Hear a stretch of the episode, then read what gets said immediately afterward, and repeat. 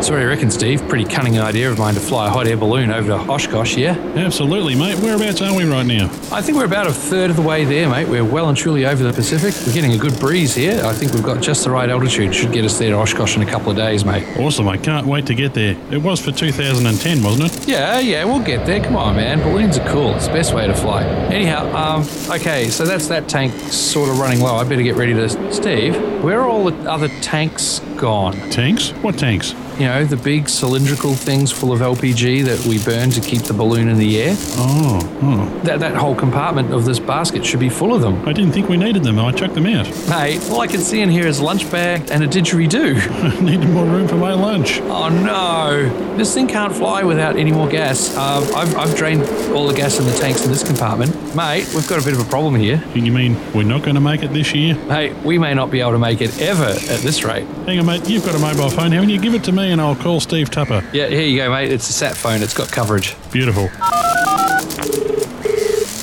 It's time for airspeed. I'm Stephen Forrest. Steve, Steve, it's us. We're not going to be able to make it. Quick, record this and play it for everyone. Cue the iPod.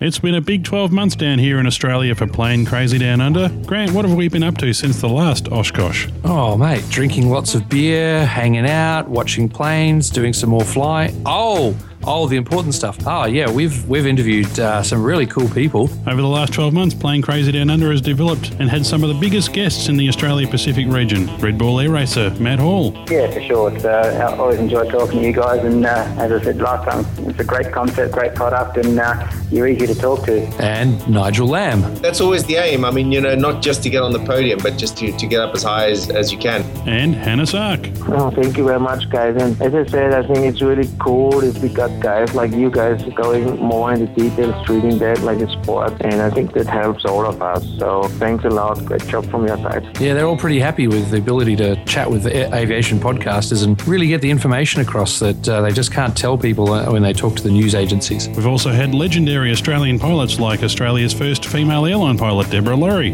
But it started back in 1978 when I first applied to ANSET and also TAA, as it was known in those days. We've also had some great Australian pilots who went on some amazing adventures. There was Owens Up, who flew a Jabiru, one of Australia's best little aircraft, right round the country, visiting various historical sites in the process and raising money for the Royal Flying Doctors Service. G'day, guys. How are you? Along with Ken Evers and Tim Price, who recently flew a Gippsland Aeronautics airvan right around the world. I got my pilot's license up in New Guinea. Dad had a, pilot, a pilot's license, so uh, he taught me where to spend money as soon as I started earning some and sort of went from there. And then I finally got a love for it and ended up getting a commercial and heading up to New Guinea and flew up there for a few years. That was pretty impressive. With regular news and views on the Australia Pacific aviation industry, with regular segments including history with David Vanderhoof.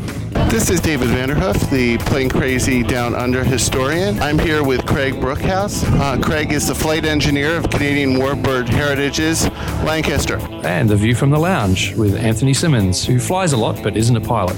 Statistically, I'm more likely to die from an accident with a cow than one with an aeroplane. And let's not forget our regular air traffic control segment with Ben Ippolito. My name's Ben, and I'm an air traffic controller at the En Route Control Centre here in Melbourne, Australia. And even this bloke. Hey, this is Rob Mark from jetwine.com. Playing Crazy Down Under is also an active participant in the growing worldwide aviation podcast community, along with our regular Australia Desk report on the Airplane Geeks podcast. And our soon to be appearing Flying in Australia segment coming up on Flight Time Radio with Milford and Charlie. With 37 episodes completed, Plane Crazy Down Under has quickly established itself as the region's premier aviation podcast. Stop by for a visit at planecrazydownunder.com and remember, it's what's down under that counts.